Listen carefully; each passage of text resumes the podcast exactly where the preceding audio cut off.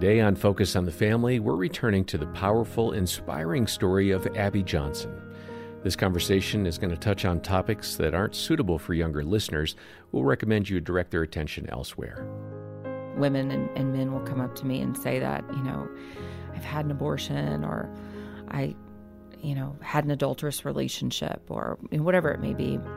And they say, can can he really forgive me? And I, I always kind of laugh and say, if he can forgive me, he can forgive you. He can forgive anything. And not just that he can, but he wants to. Today, Abby Johnson has a huge platform as a pro-life advocate, and she believes that anyone who has been touched by the evil of abortion, including former abortion workers like she was, can experience God's fierce mercy, his love, his unconditional love. Thanks for joining us today. Your host is Focus President and author Jim Daly, and I'm John Fuller. John, last time we heard from Abby, uh, one of my favorite people, actually, and you probably hear that in my enthusiasm, but it's a miracle what God has done in her life. She mm-hmm. was a former Planned Parenthood uh, director of a clinic, and then the Lord just, man, opened her eyes as she participated as an assistant, mm-hmm. uh, unplanned assistant in an abortion. And when she saw it, it caught her attention, mm-hmm. and she went home different. And uh, you can hear that if you uh, can go to the website or get the smartphone app. You can hear the program from last time. Mm-hmm. But just powerful. And she ended last time also encouraging everybody that if she can be forgiven, I think she said for over twenty-two thousand abortions that she participated in, you could be forgiven. Mm-hmm. And that that's powerful. Yeah. And what a great testimony that Abby has. And, and her ministry is called And Then There Were None, and that reaches uh, out to help abortion staff transition from uh, that line of work and ultimately to find hope in Christ. Uh, Abby and her husband, Doug, have eight children, and we're so glad to have her Yay. back, Jim. I love the eight children. Yes. Abby, welcome back. Thank you. And uh, Fierce Mercy, we covered that, the title. You're a lion-hearted woman. I mean, you are in it, and you are fighting away, and I so appreciate what God has done in your life. I really mean that. It's so exciting. And uh, I want to kick off today for you to describe that fierceness that you have in this pro-life uh, fight. I mean, you were in there working on behalf of Planned Parenthood, doing a good job. You got the Employee of the Year award, and then boom, the Lord changes your heart. And you have worked ferociously, but gently with those in the industry. I think we mentioned last time over six hundred employees of the abortion industry have come out and, uh, you know, recognize that this is not something they want to be a part of. And many of them, I think, have made a commitment to Christ as well. Yeah. So it's really followed that pathway that the Lord blazed for you. Um, speak to uh, that perspective that you have. What are some challenges facing the pro-life community in the debate today? We've had that great Supreme Court decision. It kind of changes the landscape, but it really doesn't change the debate. Right. Yeah. You know, such a good question. I, it was very exciting to see Roe overturned. I mean, Roe needed to be in the ash heap of history. Which right? simply means there's no federal right. uh, you know, requirement that you or legality that you can get an abortion. It just took the federal side of that away and put it back right. in the hands of the states. Right. But for the overwhelming majority of states in this country, it really meant nothing. I mean, by and large, in most states, you can still get an abortion right. at a brick and mortar abortion facility. And then, of course, our current president and his incredibly partisan F D A has now greenlit the medication abortion, chemical abortion pills, to be sold at every pharmacy across and the United mail. States and mail. Yeah. So that essentially turns any woman's home into an abortion facility. Mm. I think that we don't even know not just the physical ramifications of this, but I think more as a as a therapist, I think more about the emotional sure. consequences of this. And I think that we in the pro-life movement really need to be cognizant of that. Not only what has this already done to women, because we're talking about, you know, over sixty million babies that have died. So we're talking about millions and millions of of women and fathers who have been affected by this. Mm. I think a lot of times we see anger in, you know, the the abortion community, and we ourselves get our hackles up, right? And we say, how can you not see what you've done, right? And we lash out, particularly on social media. We lash out and, and we then become angry because they're angry, and maybe we don't say the kindest things, right? I think what we need to recognize is that there are walking wounded among us everywhere. Yeah. And a lot of times, their anger is really hurt. It's just that their hurt is so deep, they don't recognize. Yeah. They don't recognize what's really going on inside of them, because abortion is so incredibly unnatural. It pits women against their own children. Yeah. And of course, that's going to create a deep wound inside of them, but they just, they feel anger. They don't yeah. recognize it as hurt. And so now with this expansion of medication abortion, the expansion of chemical abortion in our country, we don't know what that's going to do psychologically to women. We're talking about women passing their children, fully formed children, into the toilets of their bathrooms, and then having to make a decision. What do I do with my baby? Do I flush my baby down the toilet? Ugh. Do I do I reach in to my toilet? Do I do I pick my baby up? Do I take it somewhere to bury it? What do I do? And then that same woman has to go back to that, that same scene and relive that trauma over and over yeah. and over again. What does that do to her? Yeah, I mean, I, I, that's such a, hmm. uh, you know, sharp depiction, and it's breathtaking, actually. It takes your breath away to think of that poor woman in that situation. And what to do. I mean, thankfully, there's organizations like yours and like Focus. Man, make that call and let us be there and help you as best as we can, uh, I would say. And, John, you'll g- give those details a little later. But um, it's tragic. I think the war against women is really important. If we could stop and just cover that for a minute. Yeah. I mean, people no longer publicly can give you a definition of a woman. What is going on with our culture, attacking, you know, women in the way that they're doing that? It's like women always get the short shrift of the culture. Mm-hmm. Uh, if you get pregnant, kill it. If you think you need a man, forget that. They're horrible. I mean, women are just always under the scrutiny of the culture, it seems to me. Yeah. And they're always losing. Um, they're not doing those things that are God-given to them, like nurturing their child. I mean, to separate a child from its mother emotionally, how deep is this insidiousness going?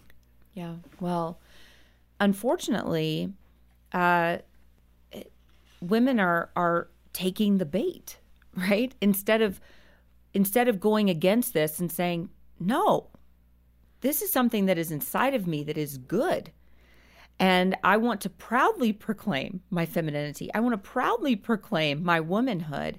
They're allowing society to to weaken who we are as yeah. women. And this, I mean, was very personal for you with your marriage to Doug. I mean, this mm-hmm. was part of the book that you talked about, how you had to reframe and recast your understanding of what marriage was about. How did yeah. you and Doug work through that? Well, so... You know, working in the abortion industry, um, I was encouraged not to marry Doug.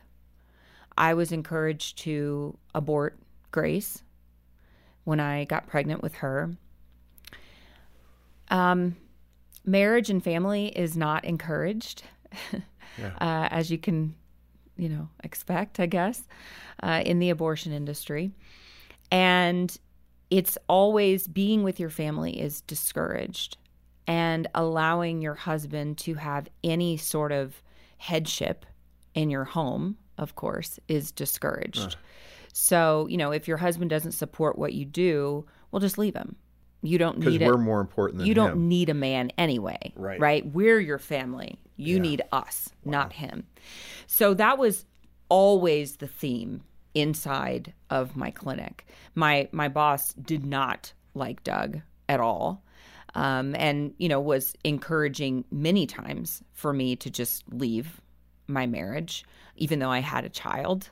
Um, and I, I mean, I have to say, it wasn't, it wasn't like I, I left the clinic and then marriage is great, you know, or right, marriage is right. good again, because I had done that to him for so many years. If it hadn't have been for our faith, if it hadn't have been for God and, and the sacrament of marriage and knowing that we're not giving up on this, that God has the power to heal our marriage. There were hard, there were hard times in our marriage, even after I left the clinic, because it's hard. I would think especially to heal. After you left, yes, actually. It's hard to heal a damaged marriage, but it can be done. Oh yeah, for and sure. and and we did it, and um, and so we did it, and God did it. God did it in our marriage, and um, and you know, and then God did something even more amazing in our marriage, and He opened us up to life. Yeah, right. Like, how many kiddos? And now we have eight children. You know, and so. there, now there are eight. That's the yeah. title yes, of your that's next right. book. Well, this is Focus on the Family with Jim Daly, and our guest today is Abby Johnson. And uh, boy, we've covered a lot of ground uh, in this second day already. There's still more to come. Let me just. Uh, jump in and remind you that Abby has written a terrific book capturing her heart and her journey, and uh, I think it'll encourage you. It's called Fierce Mercy, Daring to Live Out God's Compassion in Bold and Practical Ways. Contact us for details about the book and also our Hope Restored Marriage Intensives, which, uh, Jim, I mean, that's a natural tie-in right here. Mm-hmm. Uh, we've got a lot of resources to help you in your marriage wherever you're at. Uh, two very different resources, but we're here to help, and our number is eight hundred, the letter A, and the word family. Or stop by focusonthefamily.com slash broadcast. Abby, let me pick up, we've mentioned it a couple of times yesterday and today about your ministry And Then There Were None. I want you to elaborate on that because it's born out of that pain and your desire to see more people in the abortion industry come out. Mm-hmm. And have those scales fall from their eyes. And it's been tremendous. Uh, describe it, describe the conversations you have. How does it even happen? I mean, most of us see them as the enemy. Mm-hmm. And I'm going to talk to you about that in a minute. But in that context, how has God opened up those doors for you? Yeah.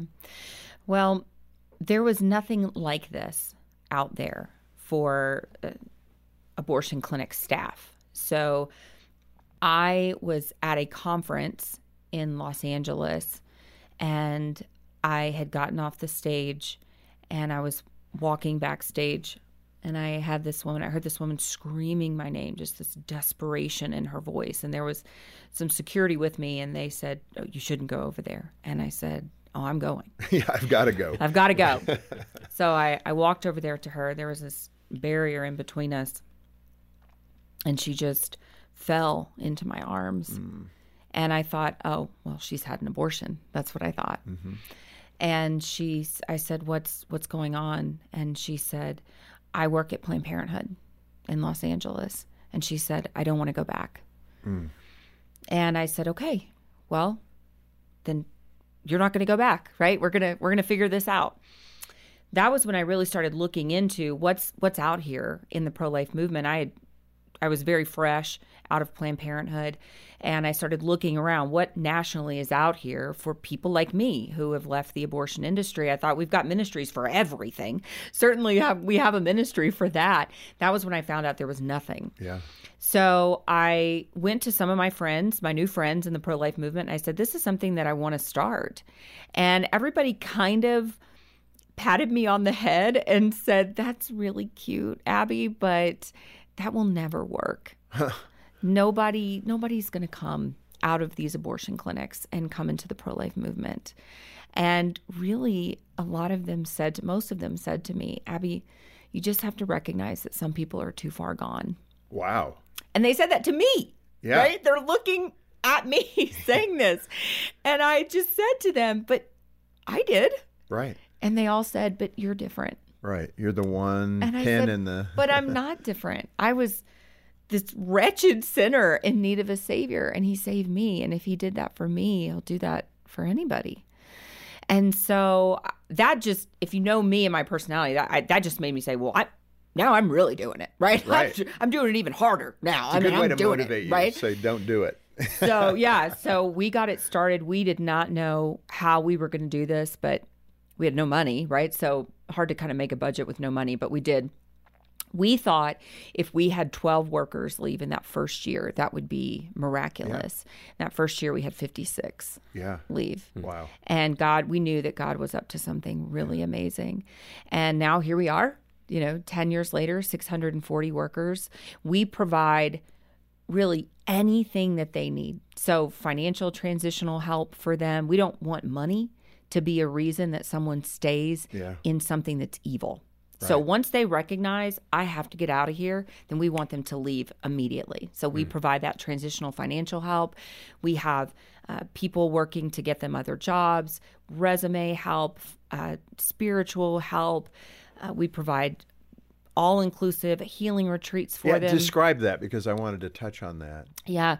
We have a location in Texas where we fly them down, all expenses paid.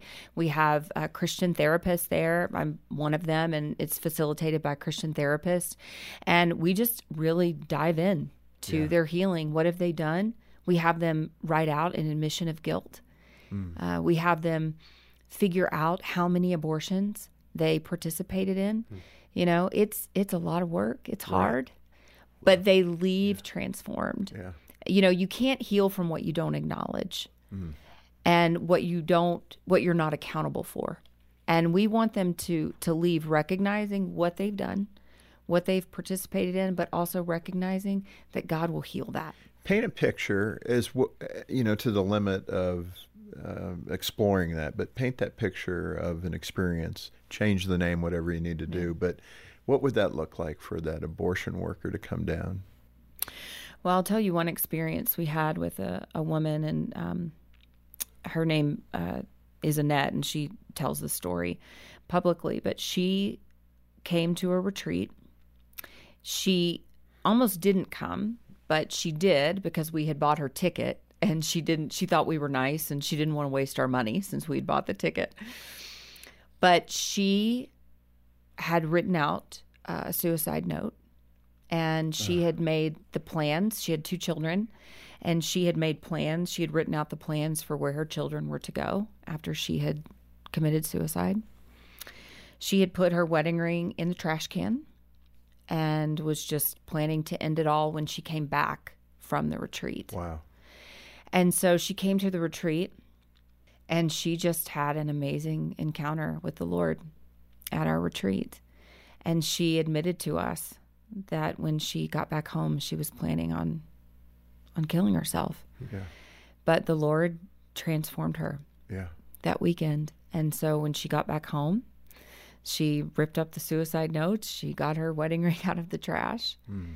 And um rededicated herself to yeah. Christ, and is now one of our um, most influential speakers for our ministry. And she's getting her P H D, and um, wow. she's thriving. Yeah. I want to touch on the criticism that comes from the Christian community. I, I think I'm using that label correctly, but when I hear the stories, I'm not sure how deep their relationship with Christ is. Mm.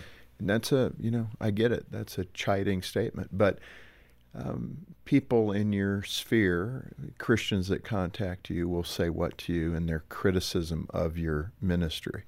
I think the most common thing is, you know, these are baby killers. Why would we want to help them?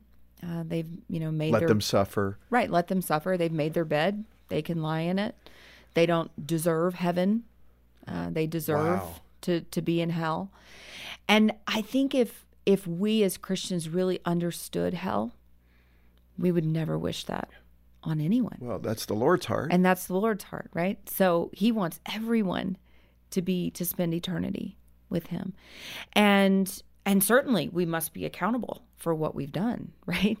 But uh, he doesn't want anyone to spend eternity in hell separated from him. And so that's our Great Commission, right? To spread the gospel yeah. to everyone. Well, and not only that, but, you know, this idea that we're better than somebody else right. is dangerous. Right. I mean, Jesus himself spoke to that. We all sin, right? We yeah. just sin differently. And these workers are, are sinning differently, and it's a it's a grievous sin, but no one is too far gone yeah. for the mercy of Christ. And I think that, you know, we have seen great strides in the pro-life movement. you know, just mercy being spread just, you know, in the past ten years since our since our ministry has grown and and and spread. And I do think that part of that is because of what we're doing, um, because we are bringing some humanity back into the pro-life movement through sharing these stories of these these abortion clinic workers. But I think that when we first started, we were really trying to to create a paradigm shift in the movement, because I think what it done, anytime there's a human tragedy, mm-hmm. people try to find someone to blame. That's very natural. And so I think the natural person to blame with the tragedy of abortion is those who are assisting and committing the abortions, right? The abortion clinic worker, the abortion doctors. So I think that was natural. But what had happened was that the pro-life movement had done to the abortion clinic worker what they had accused the abortion clinic worker of doing to the unborn child, and that was dehumanization. Mm-hmm. And we had all participated in this big cycle of dehumanization, but the Lord wants to rehumanize all of us, yeah. and for us to see everyone in his image, and that's really what we're trying to do. Well, and I love uh, the late Chuck Colson, who was a good friend, and I remember we had lunch one time, and he said something that I think he said he was repeating, but you don't get mad at a blind man who steps on your foot. Yeah. I mean, that is what you're saying, that we should have sympathy for people who are spiritually blinded, mm-hmm. that don't understand it. How they are going to be drawn into a relationship with Christ is right there in Romans two four. Don't you know it's God's kindness that leads one to repentance? Right. And so you're doing a fabulous job in that way. And, you know, to the critics, I would just encourage them to go read a bit about the Pharisees, and you don't want to end up in that place. You don't want to hear, I never knew you. Right. Um, so, you know, a, a gentle nudge in that direction if you have that kind of attitude toward sinners. So let's touch the movie real quick. There's a movie coming out too. This is exciting. Movie number two. Hmm. And uh, I think it's called Unthinkable. It is, yeah. And describe that. So, you know, we have so many really unimaginable stories from these former abortion clinic workers.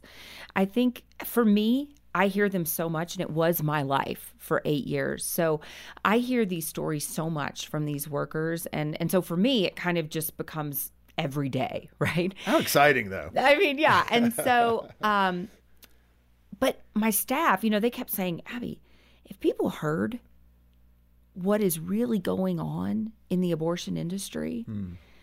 it would be hard for them to believe. I mean, the the world needs to hear the reality of the abortion industry. Mm. They, everybody needs to hear this. And so I really started thinking about it, and I, I ended up talking to a documentarian, and we said, you know, let's do it. Let's really show the underbelly of the abortion industry. Because mm. for a long time, people have said, you know, I've t- I'll talk about things that happened in my clinic, and and they'll say, well, critics will say, well, that's that's what happened in your clinic. That's not what happens in every clinic.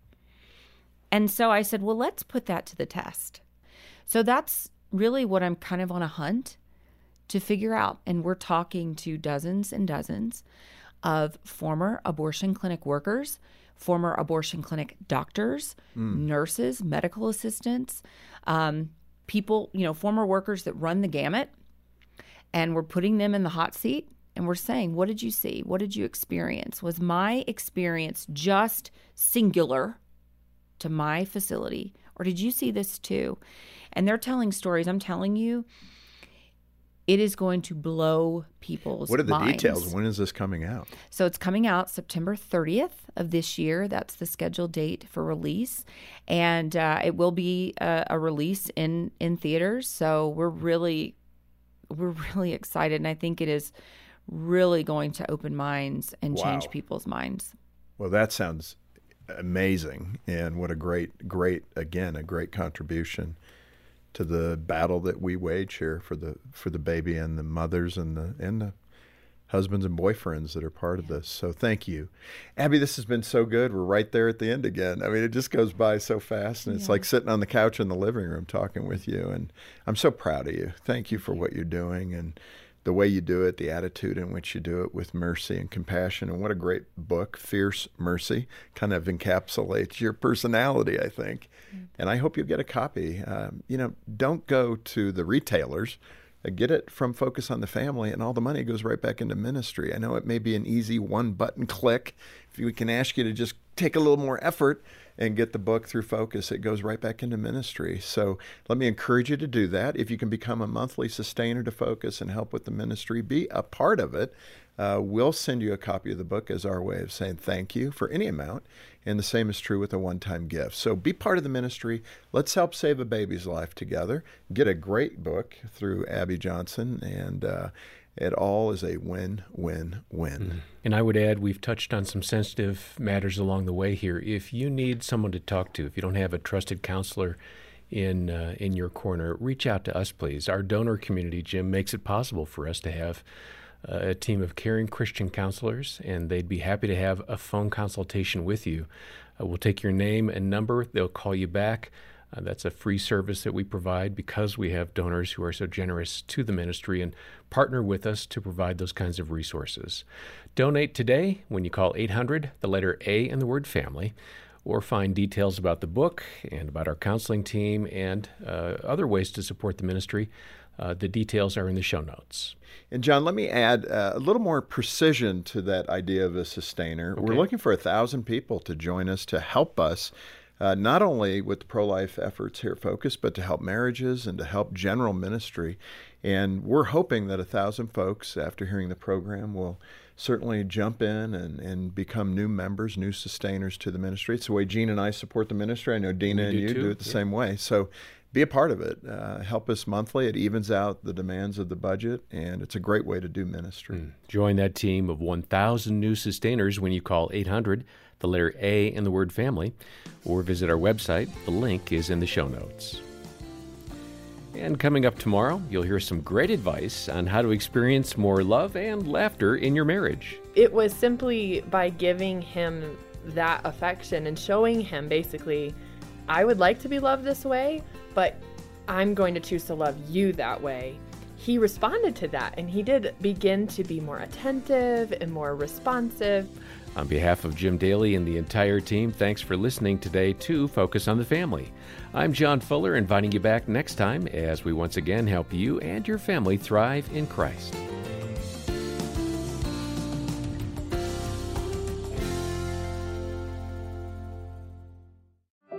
Is your marriage holding on by a thread? For deep hurt, you need deep healing that only comes from the Lord, and you'll find it at a Focus on the Family Hope Restored Intensive in Michigan. Our licensed Christian counselors will help you and your spouse get to the root of your issues in just three to five days, and it works. eighty percent of the couples are still married two years after attending. Learn more at hope restored dot com and talk with a trusted advisor. That's hope restored dot com.